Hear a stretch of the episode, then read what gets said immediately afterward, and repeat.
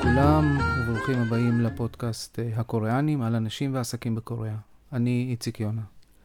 נסכם את ענייני השעה בעסקים ובכלכלה בקוריאה בחודש שהסתיים ב-אחד בספטמבר אלפיים עשרים ואחת.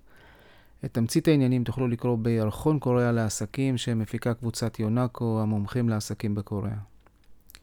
חודש ספטמבר הוא חודש מיוחד בגלל שהוא חודש חגים גם בקוריאה וגם בישראל. ולכבודו ערכתי לכם מהדורה קצת יותר קלילה שמתאימה לחודש חגים וגשרים, קצת פחות טכנולוגיה, קצת יותר תרבות, אבל עדיין עסקים. נתחיל במעדן כלבים ונסיים במשהו מסריח, אז שווה אולי לחכות. על פי המסורת הקוריאנית, שבעצם הושאלה מהסינית, ישנם שלושה ימים בקיץ בהם העומס, עומס החום הוא קיצוני ביותר, הם נקראים באנגלית שלושת הימים הכי חמים בשנה. זה פשוט ימים שנמצאים על לוח השנה הקוריאני והסיני. הם נקראים בקוריאנית סאם בוק. סאם זה שלוש ובוק זה בעצם עוד סינית שאם מסתכלים עליה קצת ביצירתיות אפשר לראות בן אדם שוכב על הרצפה כאילו חם לו מאוד והוא שרוע לו על הרצפה. ומכאן מכאן מגיע השם הזה סאם בוק לשלושת הימים האלה. ומסורתית נהוג לאכול בקוריאה בימים האלה מאכלים שמחזקים את את הגוף, שנותנים יותר תזונה לגוף ותומכים בגוף בימים חמים מאוד. מי שהיה פעם בקוריאה ב- ביולי או באוגוסט מבין מה המשמעות של חום קוריאני. המאכל היותר בולט הוא בעצם תפשיל כלב או מרק כלב, או באנגלית בטח יקראו לזה דוג סטו. בקוריאנית זה נקרא בושינטנג. זה מאכל שהיום נוהגים פחות לאכול אותו, בוא נגיד יותר הדור המבוגר, פחות הדור הצעיר שכבר התחיל יותר לגדל כלבים ככלבי מחמד, ופחות ופחות לאכול אותם. גם ב-עשר עד חמש עשרה שנים האחרונות הייתה ביקורת ציבורית מאוד מאוד גדולה בקוריאה על הנושא הזה של גידול כלבים, בחוות כלבים לצרכי מאכל.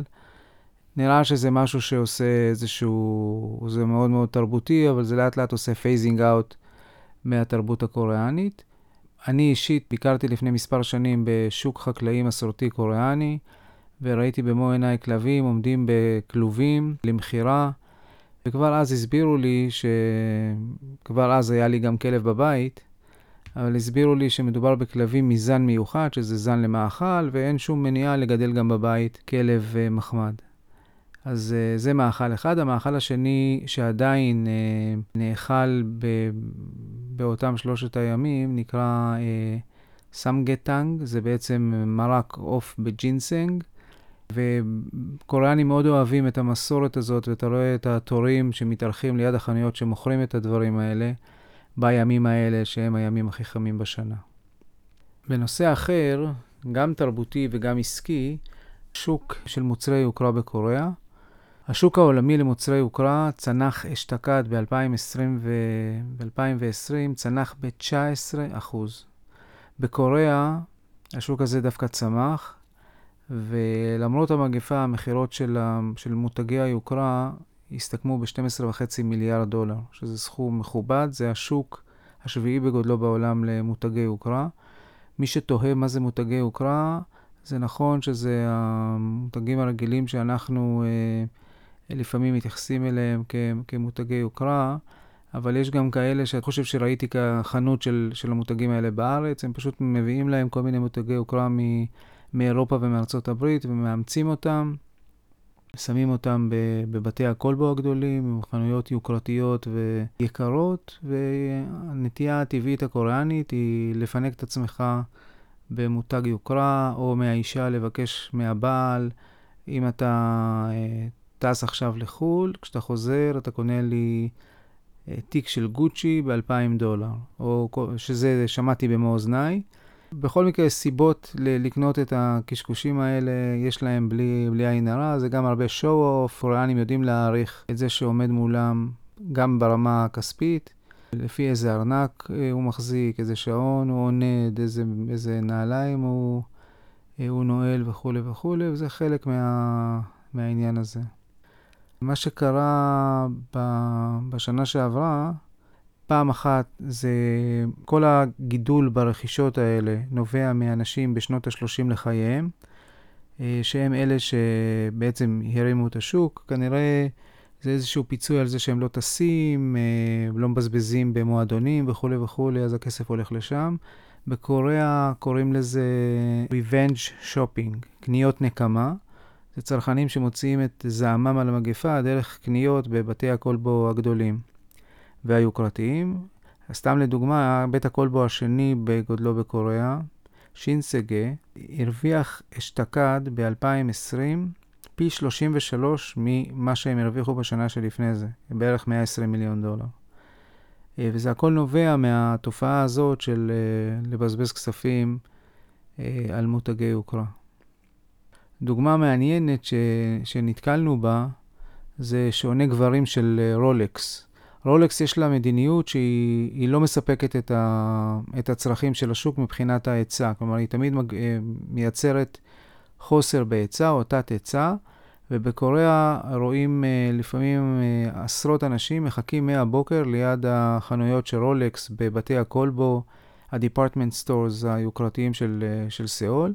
אולי היום יגיע המודל שהם ביקשו, הזמינו, אנשים, יש אנשים שהזמינו רולקס לחתונה וקיבלו אותו אחרי חמש שנים, וכך יוצא שמוצרי מודלים מסוימים של רולקס בשוק יד שנייה עולים יותר ממוצרים חד, חדשים, כי פשוט מוצרים חדשים אי אפשר, אי אפשר להשיג. אם מישהו רוצה לעשות פה ביזנס, הוא מוזמן. קצת התכוני קורונה, אנחנו, כמו שאצלנו הגל הרביעי בעיצומו, גם בקוריאה הגל הרביעי בעיצומו, בהבדל קטן, בקוריאה מדובר בסדר גודל של עד אלפיים מאומתים ביום, שזה, אם תשווה את זה לארץ, זה בערך כמו בין שלוש מאות לארבע מאות מאומתים ביום, כך שהקורונה די נמצאת תחת שליטה, עם הוראות קפדניות, של ריחוק חברתי, וזה נותן להם את, ה, את השלווה שלהם, לא, להת, לא לרוץ עם החיסונים כמו שאנחנו רצים, כיוון שהעסק נמצא בשליטה. עד סוף אוגוסט חוסנו בקוריאה כ-שישה עשר מיליון קוריאנים, מדברים על חיסון מלא, שזה בערך שלושים ושתיים אחוז, ומתקדמים להם לאיתם. נראה שמישהו שם פישל בהזמנות של, של חיסונים, סגרו חוזים, אבל לא סגרו את ההזמנות. בקיצור, מישהו שם הולך, הולך לחטוף על העניין הזה. בכל מקרה, סאול וסביבתה נמצאת כרגע ברמת ריחוק חברתי מקסימלית, שזה אומר שאסור לארבעה אנשים, להיות ביחד, יותר מארבעה אנשים, להיות ביחד במקום אחד, גם במשרד, גם לצאת למסעדה, לעשות פגישה וכו' וכו'. והחל משש בערב, רק שני אנשים יכולים להיות ביחד. זה משפיע כמובן הרבה מאוד על השיקולים של אנשים שצריכים לטוס לקוריאה. כיום ניתן לטוס לקוריאה רק למטרות עסקיות, ורק בהתמלא סדרה ענקית של תנאים.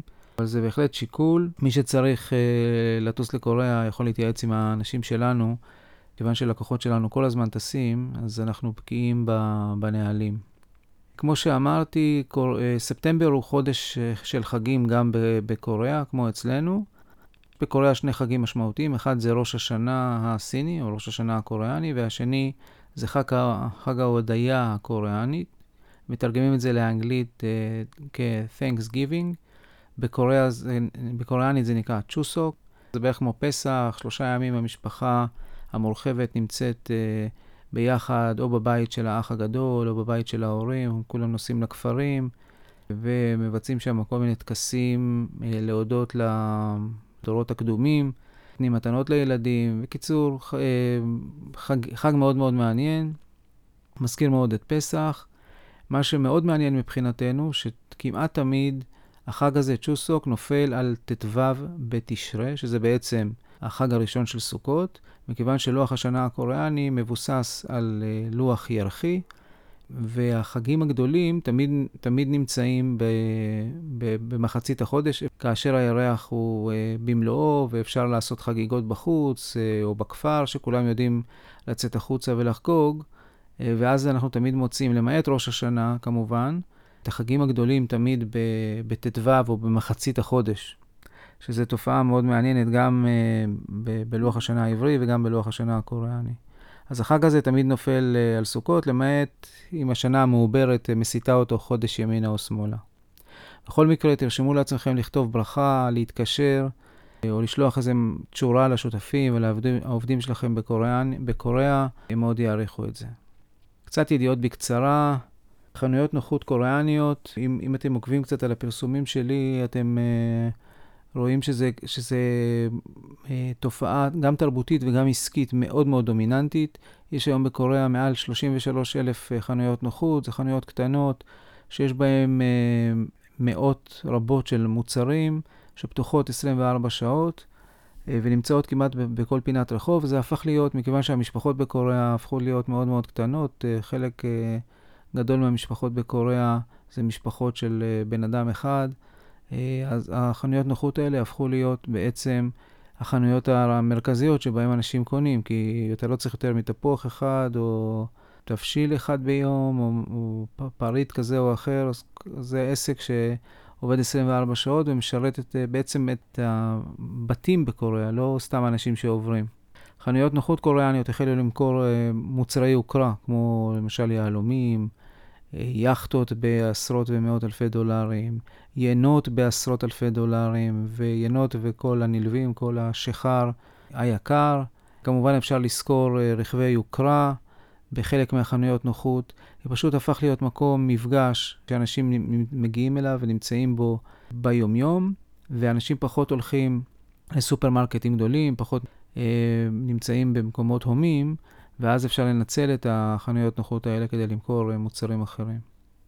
למי שמתכנן להזמין יונדאי חדשה, שימו לב שמשלוחי הרכב של כל היצרניות הרכב הקוריאניות, יש חמש יצרניות בקוריאה, משלוחי הרכב צנחו בכ-שישה אחוז יחסית לאוגוסט שנה שעברה, גם בייצוא וגם לשוק המקומי, והסיבה המרכזית זה המחסור החריף בשבבים לרכב שכיסינו אותו במהדורות קודמות.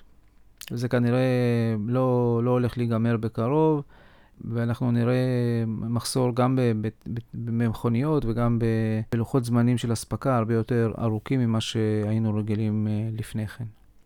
אתר המחירות אחת עשרה סטריט שייך לקבוצת אס קיי. האתר הזה חתם על הסכם עם, עם אמזון, שבעצם בתוך אחת עשרה סטריט יהיה חנות משנה של אמזון, וקוריאנים יכולים היום להזמין מאמזון מוצרים בקוריאנית, לשלם במטבע קוריאני ולקבל שירות לקוחות בקוריאנית. שאלה שלושת הדברים שגורמים לקוריאנים תמיד לקנות בבית, כי הם לא צריכים לדבר באנגלית, הם לא צריכים לשלם במטבע זר, והם יכולים תמיד לקבל שירות לקוחות בקוריאנית. שלושת הדברים האלה פתרו, וכמובן הקסם האמזוני של משלוחים חינם ולכמה עשרות אלפי מוצרים הבטיחו הספקה תוך ארבעה עד שישה ימים, כך שהשוק הזה של האי-קומרס מקבל עוד פעם תפנית מאוד מאוד חזקה, זעזוע נוסף, אחרי שכפי שאתם זוכרים, כל חודש יש לנו או עסקה ענקית למחירה של פעילות, או יוזמות כאלה בתחום, ה...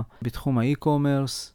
חודש שעבר דיווחנו שאי-ביי קוריאה נמכרה לענקית הכימונאות שינסגה. כל חודש יש פעילות, התחום הזה רותח, כמובן זה הכל השפעות לוואי של, של הקורונה. בסוף אוגוסט הפרלמנט בקוריאה העביר חוק, הוא ראשון מסוגו בעולם, שאוסר על גוגל ואפל לכפות על מפתחי האפליקציות להשתמש במערכת הגבייה של גוגל ואפל כאשר הם עושים רכישות בתוך האפליקציה. למשל, נניח שאתה משחק במשחק ואתה רוצה, בחלק גדול מההכנסות של המפתחים של המשחקים זה מכל מה שנקרא in-app purchases, למשל, אתה צריך לקנות uh, כוח נוסף, כובע, חרב, כל הדברים האלה. עד היום היית חייב לקנות את זה באמצעות App Store או של, או של גוגל או של אפל, והחבר'ה האלה היו גוזרים שלושים אחוז מה, מהתמורות, מכיוון שהיית יכול לקנות את זה רק באמצעות חנות האפליקציות שלהם. מהיום, ככל שזה נוגע לקוריאה ולגיאוגרפיה קוריאנית, אי אפשר לחייב את מפתחי האפליקציות להשתמש בשירותי המחירה של חנויות האפליקציות. שזה, ההחלטה הזאת לבד, זו החלטה שהמשמעות שלה היא במינימום מאות מיליוני דולרים בשנה, אם לא יותר. בקוריאה יש בערך מאתיים וחמישים אלף מוניות. בשלוש שנים הקרובות, מאה אלף יוחלפו במוניות שלא מזהמות בכלל. היום כל המוניות מונעות בגז אל פי ג'י.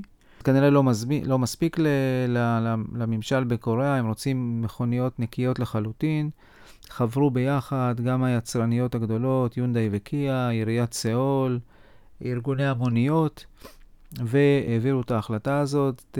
כל הדברים האלה מתחילים ברמת ממשלה, ומתחילים כמובן במגזר הציבורי, ולאט לאט זה מחלחל הלאה גם בחוקים וגם בהתנהגות, גם אה, למגזרים אחרים. בתחום החיסונים, ממשלת קוריאה כבר הבינה שהחיסונים זה משהו שהולך להישאר כאן איתנו בשנים הקרובות, והיא הקציבה שני מיליארד דולר לארבע שנים הקרובות, כדי להפוך, עם מטרה מאוד ברורה, להפוך מאחת מחמשת יצרניות החיסונים המובילות בעולם. עוד שתי תעשיות שנכנסו לתקציב הזה, זה תעשיית השבבים, שכמובן עם המחסור הקיים בשבבים בעולם, קוריאה מאוד רוצה להיות אחת מה... להמשיך להיות אחת מהשחקניות המובילות, והתחום השני הוא תחום הסוללות לרכב. צבא קוריאה יכניס שנה לשימוש טבחים שהם רובוטים. הטבחים האלה יוכלו לתגן מזון, להכין אורז, ועוד הרבה הרבה דברים שטבחים רגילים יכולים לעשות. שני הרובוטים הראשונים ייכנסו לבסיס נונסן במרכז קוריאה ויכינו מזון לכ-אלף וחמש מאות טירונים. אז כל מה שנשאר לראות זה אם באמת הם יעבדו שבוע שבוע או שהם יעבדו כל, כל שבוע. מי שמתכנן לקנות ג'נסיס, שזה מותג היוקרה של יונדאי שהושק בארץ השנה, ישמח לדעת שעד סוף העשור כל המכוניות של ג'נסיס יפעלו על, או על מנועי חשמל או על תאי דלק. זו החלטה אסטרטגית שהחברה קיבלה כשהמותג על שלה יהיה ירוק לחלוטין. למרות שנשמע שהכל ורוד, לא הכל ורוד בקוריאה, במיוחד בתחום של עסקים קטנים ובינוניים. סקר שנעשה החודש על העלה שארבעה מתוך כל עשרה עצמאים קוריאנים שוקלים לסגור את העסק שלהם, כך שיש מגזרים שעדיין עדיין סובלים. קצת בתחום ההשקעות והעסקאות, כדי שעדיין נהיה נאמנים למטרה שלנו לסקור את תחום העסקים. ל-אל ג'י יש זרוע תמרוקים מאוד מאוד חזקה, והיא רכשה את השליטה בחברת צבע לשיער, חברה טבעונית שנקראת בוניקה מארצות הברית, חברה שמופיעה באמזון כמוכר העיקרי בכל התחום של שיער, כל התחום של תכשירי שיער טבעוניים, בערך ב-מאה מיליון דולר, עבור כ-שישים אחוז מהחברה. השוק הזה של שוק השיער העולמי מוערך בערך ב-שמונים מיליארד דולר, ש-עשרים אחוז ממנו בערך שישה עשר מיליארד דולר זה תכשירי יוקרה, והקוריאנים תמיד אוהבים לשחק בתחום הזה של תכשירי יוקרה וקוסמטיקה. שתי חברות קוריאניות בולטות בתחום עצמה, ציוד מכני הנדסי, יונדאי וטוסן עומדות להתמזג. זה תוצאה עקיפה של הרכישה של יונדאי קונסטרקשן לפני מספר חודשים, וביחד הם יהפכו להיות חברת הציוד החמישית בגודלה בעולם, עם צפי מחירות של כ-תשעה מיליארד דולר בעוד שלוש שנים. התהליך של המיזוג הזה הוא, הוא מאוד מאוד מסובך פיננסית, אבל אם, אם זה יקרה, אז יש לנו פה עוד שחקן גלובלי קוריאני. בתחום המשחקים, נט מרבל, שזה אחת משלושת החברות הקוריאניות הגדולות למשחקים, והיא בעצם זאת שמובילה את כל תחום משחקי המובייל, כל הזמן מחפשת דרכים לצאת מהתלות של שלה כיצרנית משחקים במשחק אחד כל פעם. אבל תמיד יש את המשחק שזה הלהיט שמביא את רוב ההכנסות. כל פעם שאנחנו פוגשים אותם, הם רק מחפשים איך לעשות, לצאת מהתלות הזאת ולהכניס עוד פעילויות או משהו שיכניס קצת יותר הכנסות ממקורות אחרים. לפני איזה שנתיים הם קנו גם חברה שכמו כמו תמי ארבע שלנו, ועדיין הם מחפשים, מחפשים להשקיע את, ה, את המיליארדים שלהם. החודש הם קנו את חברת הקזינו החברתי, הסושל קזינו השלישית בעולם בשם SpinX, בתמורה ל-שתיים נקודה שתיים מיליארד דולר. אחת מחמשת היצרניות הרכב של קוריאה שמה אר אס אם, Renault Samsung Motors. זה בעצם היה שיתוף פעולה שהתחיל לפני עשרים ושש שנה בין סמסונג לבין רנו. לאט לאט סמסונג הורידה את המעורבות שלה ל-עשרים אחוז, והיום היא מעמידה את ה-עשרים אחוז האלה למחירה. החברה מבחינת ביצועים לא משהו, למרות שהמכוניות מכוניות מעניינות ויפות. ובכל מקרה בעוד שנתיים, בעקבות המחירה הזאת, בעוד שנתיים גם ההסכם שמאפשר לרנו סמסונג להשתמש בשם סמסונג, הולך לפוג, ובעצם המותג יישאר תחת רנו בלבד. יצרנית נוספת מהקטנות, שמה SsangYong Motors, אנחנו רואים רכבים שלה בארץ. היא עומדת למחירה, החברה במצב פיננסי לא משהו, עומדת למחירה על ידי בית המשפט, ויש תשע קבוצות שמתמונדות על הזכות לרכוש את החברה. מה שמעניין את הגופים האלה זה בדרך כלל שחקנים של רכבים חשמליים שצריכים את ה... את האינפרסטרקצ'ר, את התשתיות של החברה, גם בייצור, גם בהפצה, אז חברה כזאת או שלד כזה יכול מאוד לעזור להם. עוד בתחום הרכב, הפעם בתחום הסוללות לרכב, אס קיי שהיא אחת משלושת השחקניות הגדולות בקוריאה בתחום של סוללות לרכב, תבנה את המפעל הרביעי שלה בסין, בעלות של קצת יותר ממיליארד דולר, זה יהיה המפעל הגדול ביותר לסוללות רכב ב- בסין. ל-אס קיי יש לקוחות מאוד בולטים בתחומי הרכב, בין השאר פורד, פולקסווגן, גם יונדאי. התחרות פה אה, הולכת ומתעצמת כל העולם, וכמובן הקוריאנים שחקנים משמעותיים. אל ג'י, אחת החטיבות היותר רווחיות שלה זה חטיבת המסכים, להבדיל מחטיבת הטלוויזיות. זו החברה שמייצרת את המסכים עצמם, נקראת אל ג'י די, אל ג'י Display. החברה תגדיל את התפוקה של מפעל ה-או אל אי די שלה, בווייטנאם בערך ב-ארבעים אחוז, בעלות של כמיליארד וחצי דולר. התחום הזה הוא מאוד מעניין, מכיוון ש-אל ג'י היא שליטה כמעט בלעדית במסכי או אל אי די גדולים. השנה הם מכרו כעשרה מיליון מסכים כאלה בעולם, לעומת כמעט חצי שנה שעברה. אז התחום צומח, ו-אל ג'י מתכוונת uh, לשמור על, ה- על השליטה שלה, ולכן גם uh, הם יודעים לשים כסף כדי ל- לשמור על השליטה בשוק. עוד שחקנית קוריאנית שהשליטה שלה בשוק מתחילה אה, אולי להתערער, זו סמסונג בתחום הזיכרונות. אה, שני סוגים של זיכרונות, אחד מהם זה זיכרון אה, מסוג ננד. התחילו להגיע שמועות שמספר שתיים, ב- סמסונג מחזיקה ב-שלושים וארבעה אחוז מתחום הזיכרונות אה, מסוג ננד.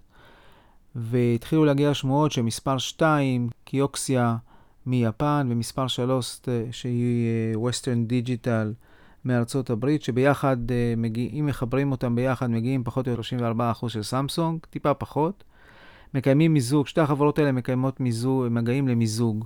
זה כמובן, זה איום אסטרטגי שחברות כמו סמסונג לא, לא עוברות עליו לסדר היום. הבעלים של סמסונג, שאם אתם זוכרים, יצא במהלך אוגוסט מהכלא, כי הוא קיבל סוג של חנינה, לקח לו אחד עשר יום מאז שהוא השתחרר מהכלא כדי לשים, לשים לב שעושים לו פה איזשהו מערב. הוא מיד הודיע שהחברה תשקיע כ-מאתיים מיליארד דולר, בעיקר בתחום השבבים, בשלוש שנים הבאות, במטרה לשמור על, ה, על המובילות שלה בתחום. כמו שהבטחתי, לקראת סיום נסיים במשהו, במשהו מסריח. סוף הקיץ בקוריאה זה עונת הדיונונים. זה לא פריט מאכל אצלנו, אבל בקוריאה הדיונון הוא מרכיב מאוד מאוד חשוב במטבח הקוריאני. מי שנכנס אי פעם למסעדה קוריאנית וחטף מכת ריח פיזית קשה מאוד, פגש אישית את, ה... את המרכיב המרכזי של הדיונון הזה, זה ריח ממש ישראלים קשה להם מאוד איתו. התקופה הזאת של סוף אוגוסט, סוף הקיץ, הקוריאנים יוצאים ל... לנמלים, נמלי הדייג, ובצד הנמלים האלה מקימים כל מיני ברים מיוחדים לדיונונים, והדייגים מעלים את, ה... את ה... מה שהם העלו בחכתם לברים האלה, והקוריאנים מגיעים עם המשפחות שלהם אה, לאכול את כל ה... מה שמייצרים מהדיונונים האלה. באלף זה תוצרת מאוד טריה שבדרך כלל אין בערים הגדולות, ופעם שנייה גם המחירים משתנים בהתאם להיצע ולטריות, ויש פה כל אחד מספר לחבר שלו בכמה הוא קנה וכמה הוא אכל, וזה מעביר להם את סוף, את סוף הקיץ. דרך אגב, דיונון בקוריאנית, באנגלית זה כמובן סקוויד, בקוריאנית זה נקרא 오징어. כל מה שמסתיים ב-א זה סוג של דג. והאוג'ינג הזה זה המר מסריח. אני אישית לא, לא מסתדר אפילו עם הריח, וזה לא, קשה מאוד אפילו להתרגל לזה. אז עד כאן להפעם, אנחנו, אני אשמח לסיים באיחולי שנה טובה עם הרבה בריאות, מעט קורונה והרבה הצלחה בעסקים. אתם מוזמנים להוסיף את הפודקאסט הקוריאנים לאפליקציית הפודקאסט, הפודקאסטים שלכם. וכמובן מוזמנים להירשם לירחון קוריאה לעסקים, באתר של קבוצת יונאקו. מוזמנים גם להירשם לבלוג שלי שנקרא גם כן הקוריאנים. תוכלו גם לכתוב לי ונדאג לחבר אתכם. המייל שלי זה איי וואי שטרודל יונאקו דוט קום. אני כמובן זמין עבורכם בשביל כל מה שמסובך וקשור בקוריאה. תודה רבה לדן קריבולוטי, יועץ בכיר ביונאקו ישראל, על התמיכה בעריכה והביצוע הטכני. ותודה רבה כמובן לצוות שלנו בסיול, שתורמים לנו הרבה הרבה ידע והבנה. אני הייתי איציק יונה, וזה היה הפודקאסט קוריאנים לחודש ספטמבר אלפיים עשרים ואחת. שנה טובה.